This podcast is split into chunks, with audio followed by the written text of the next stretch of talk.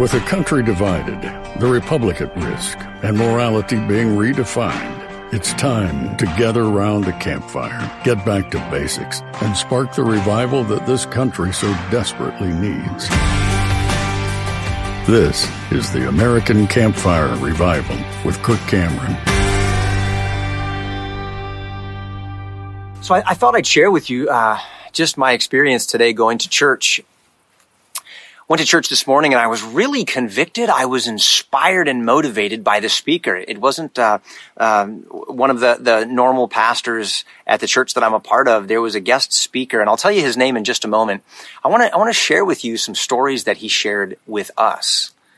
Um, the worship music was great and you know hands are raised and people are singing at the top of their lungs it's just a, a place that's bursting with the power of the Holy Spirit working in the hearts of people.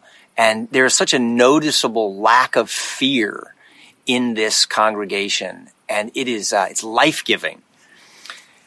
And this speaker walks up, and what I immediately noticed, everybody noticed about this speaker, is not only that he was just a very large man with a beard uh, and boots. Uh, if that wasn't uh, just sort of, you know, an, an you know, an, uh, an imposing enough sight he had a Belgian Malinois with him. If you know what that is, it's like a cousin to the German Shepherd. They use them as police dogs, military dogs. They're awesome dogs. They're smaller than the German Shepherd, but they are just, they're light on their feet. They have springs in their legs and they have uh, hydraulics in their jaws. And they're just amazing animals if, if, uh, if you know anything about these Belgian Malinois. And he went up on stage with him, up on the, the, not the stage, but the altar, you know, at the front of the church and, and brought a chair up and the dog hopped up on the chair and he explained uh, who he was and basically what what he does. Uh, he was an ex-marine, and he now runs a civilian organization that rescues women and children in the most dangerous parts of the world. And so he's all over the Middle East. He's in he's in Europe. He's in Africa. He's in all kinds of places, South America. And he's uh, interrupting and intercepting evil and restoring people who have dealt with trauma. It was pretty intense. And uh, this is this the dog was is, is not only uh, a, a, a hunter of bad guys. In fact, there was a patch on the back of the dog who was wearing this harness, and the patch said "pedophile hunter." How's that? This is a bad mamma jamma of a of, of a dog uh, and a guy too. Um, he had some amazing stories, and uh, I got a little nervous during the service because that Malinois, he had his, he was keyed in on me for some reason. I think maybe it was a guy next to me, but one of us, uh, we, we were kind of like, why are you looking over here? Like, like, I was like, that dog looked like he was going to go jump on somebody. Uh, but, uh, we were riveted by the stories of the speaker. And this man brought a message out of, uh, first Timothy chapter, verse seven, I think. And it was that God has not given us a spirit of fear, but of power, love, and a sound mind. Great verse in scripture. God has not given us a spirit of fear, but of power, of love, and a sound mind. And he went on to talk about the crisis that we're having in our country today, and even more in our churches today. In our houses of worship, he says there's a crisis for men of courage and morals. He said, we are in sore need of courageous and moral men. Where are they? We are in desperate need of them right now. And he talked about the crisis of, of men in the churches that he has seen that have, that have adopted a, a, an attitude of passivity in the face of, of so much tyranny and evil that is being perpetuated in many different areas. And he sees some of the worst of the worst. Again, not just in our country, but all around the world. And, uh, he, he, he, he, called, he called men out. And, uh, you know, I was feeling good that I had a beard uh, while while all this was being said. It just made me feel a little bit more uh, courageous and manly, and a little more a little more tough. Uh, th- th- this will be gone in a couple of weeks, uh, but I was glad I had it at the time. And he talked about how his wife is also uh, a woman of, of courage. He talked about how she was also a martial arts instructor, as he was uh, is, and she was a black belt, and she's been in the military as well. And so she said she's very, very capable. And he was talking about one of the missions that he was going to be going on uh, very soon. and he, he, he said that he was preparing and getting ready, and it was a very dangerous mission in one of very dangerous places, and he was going there to intercept some evil and rescue some women and some children who have been abused and tortured. And and uh, he said that his wife came to him and said, "You know, I've been praying, and and and uh, I think I think God has spoken to me." And he said, "Uh oh." Uh, that always scares me when she says God speak to her. Uh, what, what, what did he say? And she said, I think, I think, I think I'm supposed to go with you on this mission. And he said, uh, uh, no, you're not. He said, she said, no, I think God told me to. He said, no, he didn't. and she's, she said, uh, he says, do you know, do you know what they're doing over there? I mean, this is, this is very, very dangerous, particularly for women. And, uh, she said, well, what's the worst thing that they, what's the worst thing that could happen? He's like, death. She's like, okay, so I die and then we win, right? Isn't that how it goes? And he's like, man, my wife, she really believes this stuff, this Bible stuff, that uh, to live is Christ and to die is gain. I mean, she's all in. She really believes this and she's living this way. And he's like, yeah, yeah, that's right. Yeah, that's right. He said, but honey, still, I, I don't want you to go. I, I don't want to go all over, all the way over there to, to rescue someone's uh, wife and children and end up losing mine. And she said, Do you know why I want to go with you? He said, Why do you want to go with me? She said, Because when you and the other men rescue those women from that torture camp, you will not be allowed to hug them. You can't hug them, but I can. And they're going to need that he was just blown away by his wife's courage. And he said, he said, my wife would rather be a widow than be married to a coward. And he just let that hang in the air silently for us all to just pick up on, on the, on the need for courageous moral men in the church, in the family of faith. I'm thinking, man, that's right. We need to stand up for what's right. We need to speak out for those who can't. And then he told a, chilling story. He, uh, he said, sometimes people ask me, what's the most powerful weapon you've ever used? Because this is a big guy who uses military, uh, weaponry. You know, they, they buy armored vehicles, he said, and they've got, uh, you know, uh, AKs, he called them evil repelling devices, um, you know, with a sling on it. And, uh, obviously he's pro 2A and and he's a man of faith. He's a man of God. And he carried a big Bible with him up there when he was talking with us. And he was quoting scripture to us and talking about how God has turned his life around. And then he shared this story. He said, the most powerful weapon that I have ever seen used against evil is the weapon of forgiveness. I kind of leaned forward. I wanted to know what he meant. And he said, I'm trying to remember the story. Uh, forgive me if I'm, if I'm got a couple details off, but this is, this is how I remember it. He said, he said when he was a young child, he was abused, he was sexually abused, and he was tormented, tortured, everything. He said, all of it. He said, I, have I've been to so many uh, psychologists and I've taken this drug and this drug and this drug and this drug. And as a young man, his life was all about theft and fights and drugs. And, and, and he's been told that he would never be able to function normally again. But then God got a hold of his life and, and put him in this position to use his military training and his faith in God to rescue people out of the most dangerous and, and, and God awful situations in the world. And then he went on to tell his story that he, he, he began to ask God to speak to him and direct him and help him to make decisions day to day. And he said, when you start to listen to the voice of God, that still small voice, he speaks to you through his word in the Bible and he speaks to you by his spirit in that, in that, in that small voice, that knowing of what you ought to be doing.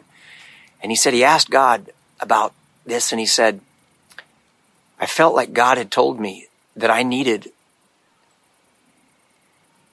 to find my stepfather who abused me all of those years and tormented me. And I need to go tell him what God has done in my life. I need to share the message of the gospel with him and, and I need to forgive him. And he said, I had so much anger, so much bitterness in my heart, but I knew I had to obey God and I had to have the courage to go face him. And he said that, uh, he ended up going to his childhood home. And as he walked up to the front door, he said it was, it was terrifying because all of the memories of his childhood came back. All of the evil, all of the torment was being relived in his mind. And he knocked on the screen door and he said it was opened by a, an 85 year old woman, I believe. And he said, I'm sorry, ma'am. I don't mean to bother you. I just needed to come here because I grew up in this house as, as a young child. And she looked at him and she said, you grew up in this house? He said, yeah. She said, evil things happened here, didn't it? He said, yeah. She said, uh, what's your daddy's name? And he said, well, and he told her his stepfather's name. And she said, I bought this house from him 35 years ago. And when I took possession of the house, it had been abandoned. Everything was left inside of the house. And apparently that had happened, he said, because that he and whoever else was in the home had, had escaped from this man by climbing out of a window and they never came back. And she said, I saved the pictures, the photographs that I found. And she went inside and she said, hold on. She came out with this little box that had photographs in it. And he looked in there and he said, that's me. The little kid with the, with the blonde hair, that's me. And she said, I want you to know that I have been praying for you for 35 years. I could tell evil things happened here. And I've been praying for you. And he said, Well, ma'am, God has answered your prayers. And he told her what God had done with his life and what he's doing now, rescuing people. And what that man had meant for evil, God managed to use it for good. Hey guys, it's Kirk here. Did you know that another option to traditional insurance even exists out there? I get that it may come as a surprise since we're so conditioned to think traditional insurance is our only option, but that's simply not true. My family has been using Christian healthcare ministries over the last several years, and I cannot recommend them enough to other like minded believers looking to do things differently than what we've been told to do. CHM is the faith based alternative to insurance.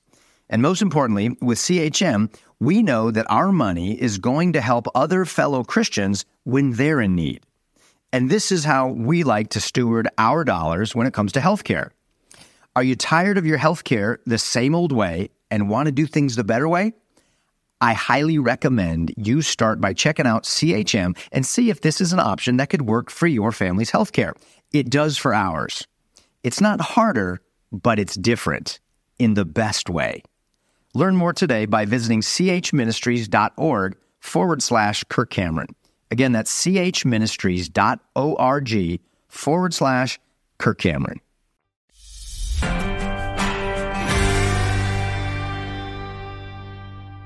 I'm not exactly sure what happened with his stepfather, but apparently he discovered that he was now, maybe he was out of prison and, and, and something, and, and, and he was living in a trailer down by a, a river's edge. And he went to that trailer because that was his mission. He went to that trailer and he saw his stepfather in there who came to the door. And he told him who he was. And he said he could tell that he had had open heart surgery because he could see the scar coming down his chest. And he said that, that there was something inside of him that wanted to just unzip his chest, reach inside of there, pull out his heart, dig a hole, bury it, cover it up, and take him and just push him into the river make up a story that his ticker just gave out. Not sure what happened to him. But instead, he told him that even though he was a victim of his evil and his abuse, that God had turned it around and used it for good and, and, and, and changed his life And he told him about what he's doing now. And he said that that man was still hard and cold and even still, and, in his old, feeble age, tried to intimidate this big man who hunts monsters for a living. And then he said he discovered sometime later that his stepfather was on his deathbed in the hospital and he went to the hospital. And I, I think he asked him if he ever thought about God, and I, I think he said no, he didn't. Cold hearted. And he said that he wanted to read the Bible to him. And apparently he said, read it if you want. And he said he, he was reading scripture to him. I, th- I think it was every day he came back, or every couple days he would come back, knowing he was on his deathbed. And then one day he said to his tormentor, stepfather, You're going to die you're, you're near death's door. And every evil deed will not go unpunished because God is a God of justice. No evil deed will go unpunished because God is a God of justice. And you will be facing Him soon. You have one hope and only one hope the cross of Jesus Christ where you can be forgiven and not suffer the wrath of God for your sin. And he went on to explain the gospel to him that, that Jesus came into this world not only for people like you and me, liars and thieves, ad- adulterers and blasphemers he also died for monsters.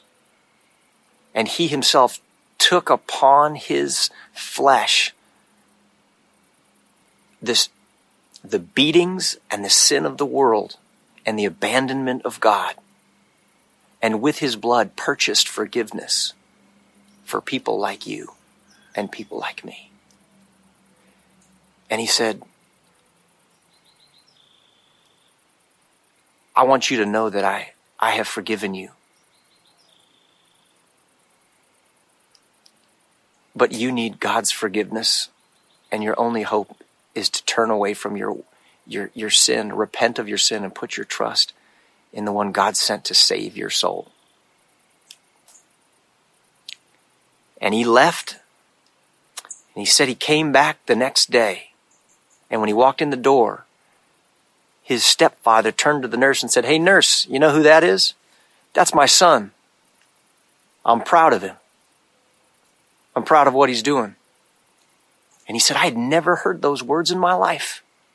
The, the, the, the, the son, the man said this. I've never heard those words from, from him in my life. And he said to the nurse, he's, he's concerned about, about me and where I'm going to spend eternity, that things aren't right with me and God. And he said, but I want you to know something you don't have to worry anymore because last night I made things right with God.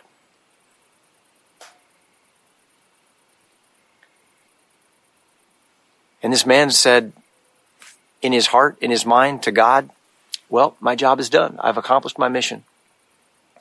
What else do you want me to say to him before I leave? What's the last words you want me to say to this man? And he said that God told him to tell him, tell him you love him.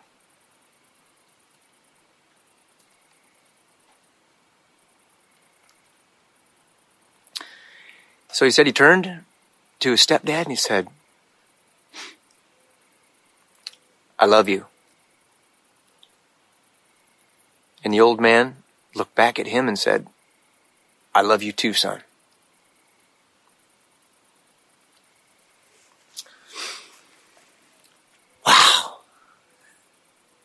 That was a that was a moving story. I don't know the condition of that man. I don't know the state of his relationship with God. I don't know where he is.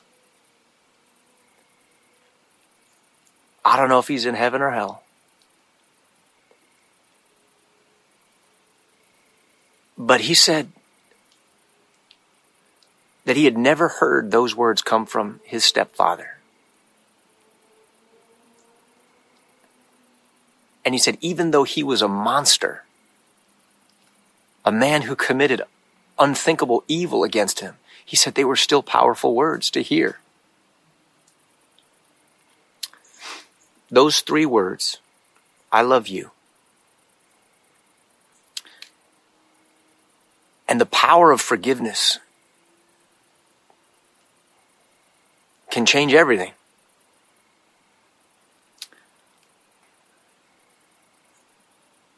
I don't know if you ever think about the day that you're going to die. We're all going to die. We all have an appointment that we won't be late for. I don't know how much you think about it, but